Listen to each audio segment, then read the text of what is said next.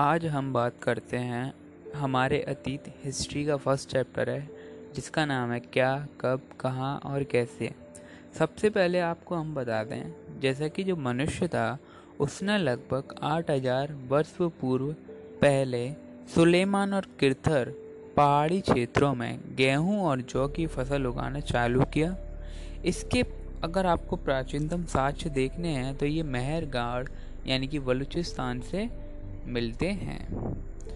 अगर बात करें नेक्स्ट यानी कि नवीनतम तथ्यों के अनुसार, चावल उपजाने के प्राचीनतम साक्ष्य जो हैं, संत कबीरदास के लोहारा देव में पाए गए हैं। ये लगभग आज से 9000 से 8000 वर्ष पूर्व के हैं।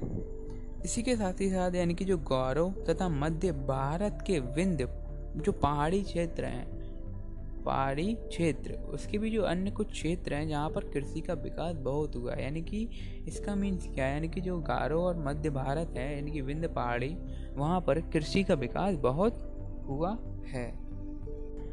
ठीक है, इसी के साथ ही साथ आगे बढ़ते हैं। अब बात करते हैं हम सेकंड यानी कि भारतीय उप महाद्वीप के संदर्भ में, ओके?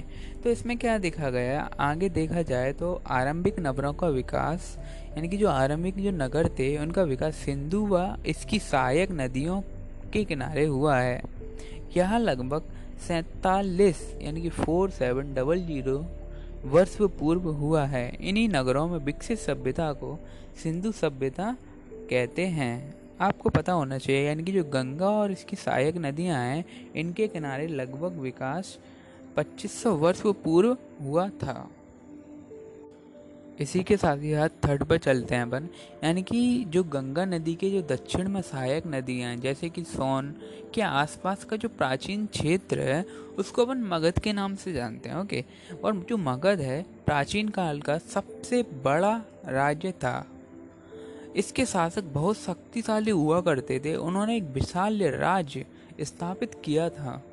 यानी कि जो मगध का वास्तविक संस्थापक, यानी कि जो संस्थापक होते हैं, वो थे बिम बिम बिम्बी सार बिम्बी सार ठीक है, जो वास्तविक जो संस्थापक होते हैं ना, वो थे बिम्बी सार ठीक है, इनका जो लगभग, यानी कि ये थे 544 से लेके 492 ईसा पूर्व।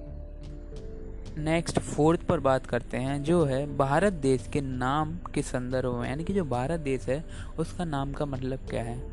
आपको पता होना चाहिए, यानी कि जो भारत है, उसका मीन्स है, जैसे उत्तर जो पश्चिम की ओर से, जो पहले स्टार्टिंग में जो यूरानी, ईरानी और यूनानी आए थे, उन्होंने सिंधु को हिंदोज अथवा इंदोज कहा। उन्होंने इस नदी के पूर्व में स्थित भूमि प्रदेश को इंडिया कहा। यानी कि इसके बीच में जो जो हिंदू, सिंधु नदी थी, उसके बीच में जो भी एरिया था, उसको इंडिया कहा। भारत नाम का प्रयोग उत्तर पश्चिम में रहने वाले लोगों के एक समूह के लिए किया जाता था। मतलब जो समूह होता था, उसके लिए इसका यूज़ करते थे। इस समूह का उल्लेख ऋग्वेदा में मिलता है। ऋग्वेदा संस्कृत की आरंभिक कृति है, जो लगभग पैंतीस सौ वर्ष पुरानी है। बाद में इसी भारत समूह के नाम का प्रयोग देश के लिए होने लगा। नेक्स्ट फिफ्थ पर हम बात करते हैं, यानी कि जो पांडुलिपियों के संदर्भ में ओके ठीक है, जो पांडुलिपियाँ होती थी, उसका मीन्स क्या होता था? अतीत में हाथ से लिखी गई पुस्तकें, पांडुलिपि कहलाती थी। मतलब जो पुराने समय में जो पुस्तकें लिखी जाती थी, उनको हम पांडुलिपि कहते थे, जो हाथ से लिखी जाती थी। आपको हिंदी में, इंग्लिश में एक वर्ड सुना होगा, जिसका नाम होता है मैन्यू ओके? तो मैन्यू का एक ये लैटिन भाषा का शब्द है, जिसका अगर जो शब्द होता है, इसमें मेन्यू, जिसका अर्थ होता है हाथ तो मैन्यू को हिंदी में पांडुलिपि कहते हैं। ठीक है? पांडुलिपि ताड़ के पत्तों को काट कर इसमें ताड़ के जो पत्ते होते हैं, उसको काट कर हिमालयी क्षेत्र में उगने वाले भूर्ज नामक पेड़ की छाल से विशेष तरीके से तैयार भोज पत्र पर लिखी जाती थी। मतलब उसमें से ताड़ के जो पत्ता होता था, उसको निकाल कर उस पर लिखे जाते थे, ओके? और और जो पांडुलिपि होते थे, वो मंदिरों और बिहारों के अतिरिक्त कई स्थानों पर मिले हैं। यानी कि पांडुलिपि जो है, जिसमें संस्कृत, इसमें कई भाषाओं में भी लिखे जाते हैं संस्कृत हुआ, प्राकृत हुआ और तमिल हुआ। ओके अब बात करते हैं क्वेश्चन सिक्स दैट इज़ अभिलेख। देखो, अली अभिलेख जो होते थे, वो क्या होते थे? इनको पत्थर अथवा धातु, यानी कि जो कठोर धातु होती थी, उनकी कठोर सतह पर लिखे जाते थे। उसको अपन अभिलेख कहते हैं। ठीक है, अभिलेख में आपने देखा होगा राजाओं, रानियों व अन्य लोगों के आदेश, कार्य विवरण, विषय आदि का उल्लेख किया जाता था। मतलब इसमें, इसका यूज़ कोई भी कर सकता था। ओके चलिए नेक्स्ट पर अपन चलते हैं। सेवेंथ, अशोक का कांधार अभिलेख। इस क्षेत्र में प्रयुक्त होने वाली यूनानी तथा अरामाइक नामक दो भिन्न लिपियों तथा भाषाओं में लिखा गया है। यानी कि जो अशोक का कांधार अभिलेख है, वो कहाँ का मिलता है? अपन को यूनानी में और अरामाइक में मिलता है। जो लिपियाँ उसमें मिलता है। नेक्स्ट पे चलते हैं। दैट इज़ एट्थ ओके तो देखा, आपने देखा होगा, ईशा मसीहा के जन्म से पूर्व सभी तिथियों के रूप में ईशा मसीहा को जाना जाता है। तो देखिए यानी कि इसका मीन्स क्या है? जो ईशा मसीहा है, ईशा मसीहा के जन्म की तिथि से वर्ष की गणना की जाती है। मतलब उनके वर्ष से ईशा मसीहा जो थे, उनके जन्म से पहले वर्ष की गणना की जाती है। इसलिए आपने देखा होगा, ईशा पूर्व लिखा रहता है कई बार, है ना? कोई कोई डेट में ईशा पूर्व, है ना? तो ईशा पूर्व को अंग्रेज़ी में बिफोर क्राइस्ट यानी कि बीसी कहते हैं। इसी के साथ ही साथ एक और मैं चीज़ बता दूँ, हिंदी में, वर्तमान में तिथि, अभी ई का प्रयोग होता है ई इसका अंग्रेज़ी में मंथ होता है मीन्स होता है ए डी यानी कि एम एनो डोमिनी एमनो डोमिनी कहा जाता है राइट इसी के साथ एक और चीज़ का यूज़ होता है बी सी ई का अर्थ होता है बिफोर कॉमन एरा तथा सी ई का अर्थ होता है कॉमन एरा होता है, ठीक है? इसी के लास्ट एक और चीज़ आती है बी पी बी पी का प्रयोग बिफोर प्रेजेंट के लिए किया जाता है बिफोर प्रेजेंट के लिए किया जाता है। इसी के साथ हमारा ये चैप्टर ख़त्म होता है आ, मेरी वीडियो सुनने के लिए thank you so much very good good night so आज हम स्टार्ट करते हैं सेकंड चैप्टर जिसका नाम है आरंभिक मानव की खोज। चले जैसा मैं आपको बता दूँ कैसे जो भीम बेटिका और जो हुसगी या कुरनूल की जो गुफाएँ थी ये तीनों पुरा पाषाणिक पुरा स्थल हैं। और इनमें आपको पता होना चाहिए कि इन स्थलों में मनुष्य के अखेटक खाद्य संग्राहक होने के प्रमाण मिले हैं। कहाँ कहाँ पर? भीमबेटिका हुजगी कुरुनूल की गुफाएँ। और आपको पता होना चाहिए, जो भीम बेटिका है, वह नर्मदा नदी के किनारे तथा हुजगी और कुरुनूल गुफाएँ। ये हैं तुम भद्रा नदी के किनारे, यानी कि ये तुम भद्रा नदी के किनारे हैं। और आपको साथ ही साथ पता होना चाहिए नेक्स्ट क्वेश्चन पे आता है जो नव पाषाणिक पुरा स्थल हैं, वो उनके नेम है, जैसे मेहरगढ़ हुआ, बुर्ज होम हुआ, महागढ़ा, कोल्डी हवा, दाऊ जली हेडिंग और चिरांद, ये सभी नव पाषाणिक पुरा स्थल हैं। ठीक है चले नेक्स्ट देखते हैं। चले थर्ड वाला। यानी कि जो प्रापाशनिक औज़ार के निर्माण के संदर्भ में हम बात करते हैं, यानी कि आपको पता होना चाहिए कि जो पुरापाषाण काल था, उसमें पत्थरों के औज़ार बनाए जाने लगे थे और जो जहाँ पर जो औज़ार बनते थे, उस स्थान को हम बोलते थे औद्योग स्थल। कभी कभी लोग इन स्थलों पर अधिक समय तक रहा करते थे, यानी कि वो लोग अधिक समय तक वहाँ पर औज़ार बनाते रहते थे। अब आपको पता होना चाहिए, यानी कि जो पाषाण उपकरण है, उसके, उसको बनाने की दो तकनीकों का प्रयोग होता था पहले। यानी कि पहली जो तकनीक है, उसका नाम है पत्थर से पत्थर टकराना। पत्थर से पत्थर टकराना कहा जाता था। इसमें क्या होता था? बेसिकली एक पत्थर को हाथ में पकड़कर दूसरे पत्थर से हथौड़ी की तरह चोट करके साल्क निकाले जाते थे। मतलब इसमें क्या होता था? जैसे एक पत्थर नीचे है और दूसरा पत्थर उठा के उसको एक पत्थर को दूसरे पत्थर पर मारते थे, उठाकर। जैसे हथौड़ी से मारते ना अपन, वैसे ही। ठीक है? और साल के निकाले जाते साल यानी कि इसके नुकीले कौन है ठीक है? और जो दूसरी तकनीक है, उसका नाम होता था दबाव साल्क तकनीक। दबाव साल्क तकनीक। इसमें क्या होता था? इसमें कोड्र को एक स्थिर सतह पर टिका देते थे और इस कोड्र पर हड्डी या पत्थर रखकर उस पर हथौड़ी नुमा पत्थर से साल के निकाले जाते थे। इसमें मतलब बेसिकली क्या होता था? इसमें जैसे एक पत्थर है राइट उसमें क्या करते थे? उसमें जैसे हड्डी या फिर जो पत्थर होता था, उसको रखते थे और ऊपर, उसके ऊपर हथौड़ी जैसे नुमा पत्थर से साल निकाले जाते थे। चलिए नेक्स्ट देखते हैं। दैट इज़ फोर्थ चले फोर्थ वाला क्या है? इसमें पूछा गया है कि जो पुरापाषाणिक स्थल हैं, वो ऐसा कौन सा पुरापाषाणिक स्थल है जहाँ पर राख के, राख होती है ना राख, जो आग जलाने के बाद राख बनती है, उसके साथ कहाँ मिलते हैं? किस पुरापाषाणिक स्थल में मिलते हैं? तो उसका नाम है कुरुनूल की गुफा।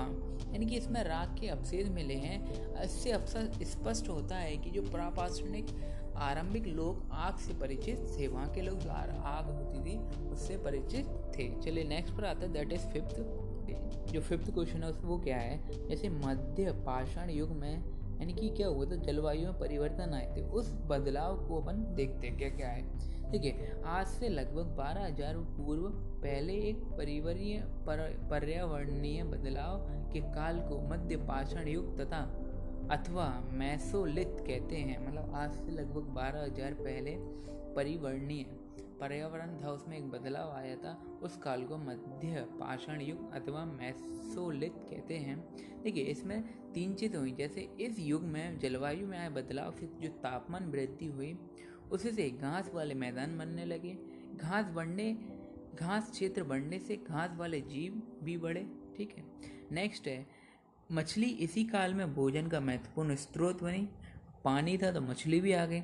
इसके बाद ना लास्ट है, गेहूँ, जौ व धान प्राकृतिक रूप से उगने लगे अतः लोगों ने इन्हें इकट्ठा किया व समय के साथ इन्हें खुद उपजाना सीख लिया। मतलब इकट्ठा करके ये खुद भी उपजाना सीख गए उसको उगाने लगे। चलिए नेक्स्ट पर बात करते हैं दैट इज़ सिक्स सिक्स वाला है, यानी कि जो मानव सभ्यता थी, उसके आरंभिक काल में, यानी कि आरंभिक काल मीन्स प्रज्ञ ऐतिहासिक काल को तीन भागों में बांटा गया है। जैसे फ़र्स्ट है इसका पुरापाषाण काल मध्य पाषाण काल और नव पाषाण काल। ठीक है? चलिए सेवन पे आते हैं।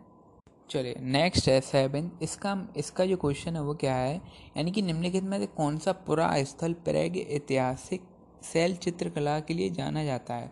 तो उसका नाम है भीम बेटका आज जो भीम बेटका है, वर्तमान में मध्य प्रदेश का जो रायसेन जिला है वहाँ पर स्थित है।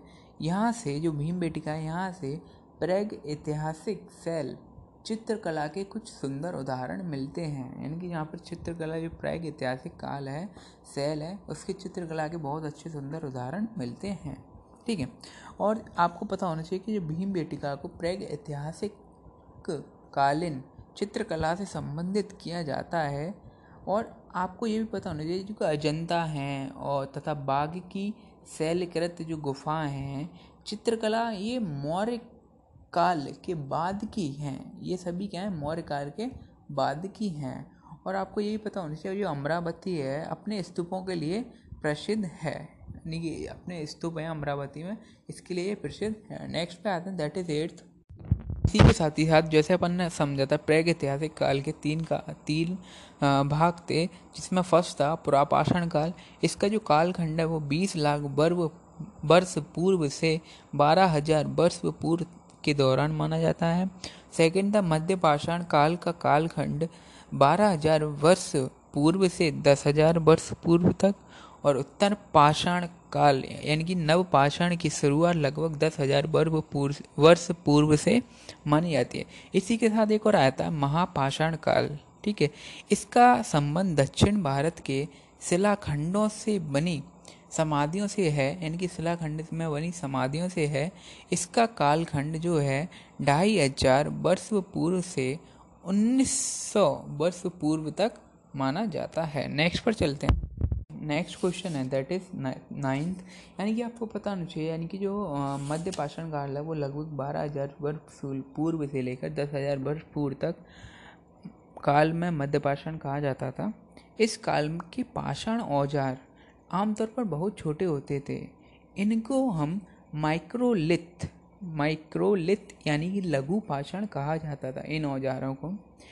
प्राय इन औजारों में, यानी कि जो औज़ार होते थे, उसमें हड्डियाँ या लकड़ियों के मुट्ठे लगे, हसीिए और आरी जैसे औज़ार मिलते थे। साथ साथ पुरापाषाण युग वाले औज़ार भी इसी दौरान बनाए जाते रहे। चलिए नेक्स्ट पे चलते हैं। दैट इज़ टेंथ चलिए, अब जो हुसगी था, यानी कि जो अपना हुसगी था, यानी कि जो हुसगी पुरापाषाण काल था, पुरापाषाण युग, उसके बारे में अपन बात करते हैं। उसकी हुसगी कर्नाटक में स्थित पुरा पाषाणिक स्थल है, यहाँ से पूरा, कुछ पुरा स्थलों से अलग अलग कार्यों में प्रयोग किए जाने वाले कई औज़ार मिले हैं। उसकी में अधिक, अधिकांश जो औज़ार मिले हैं, वो चूने पत्थर से बनाए हुए मिले हैं, ना कि बलुआ पत्थरों से, ठीक है? यानी कि इनके जो औज़ार मिले थे, वो चूने और पत्थरों से बनाए जाते थे। लास्ट आता है डेट इज़ इलेवेंथ भारत में सुत मुर्ग शुतुरमुर्ग शुतुरमुर्ग एक वो होता है, पक्षी जैसा उसके बारे में अपन जानकारी प्राप्त करते हैं। यानी कि जो भारत में शुतुरमुर्ग के प्रा, होने के प्राचीनतम प्रमाण पुरापाषाण काल से प्राप्त हुए हैं। किससे? पुरापाषाण काल से। ये अवशेष पटने नामक पुरा स्थल जो महाराष्ट्र में स्थित है, वहाँ से मिले हैं। यानी कि महाराष्ट्र में पटने नामक स्थान है, वहाँ से इसके अवशेष मिले हैं। और इसके जो अंडे होते थे, अंडों के छिलकों पर चित्राकण, चित्र करते ना, अंडों के छिलकों पर चित्रकण और इनसे मन के बनाने का प्रमाण भी मिलता है। आम आली, हाल ही में मैं बता दूँ आपको, ढाई हज़ार वर्ष पुराने शुतुरमुर्ग के अंडों की सेल राजस्थान के बूंदी से भी प्राप्त हुए हैं। बूंदी एक ज़िला है राजस्थान में, वहाँ से प्राप्त हुए हैं।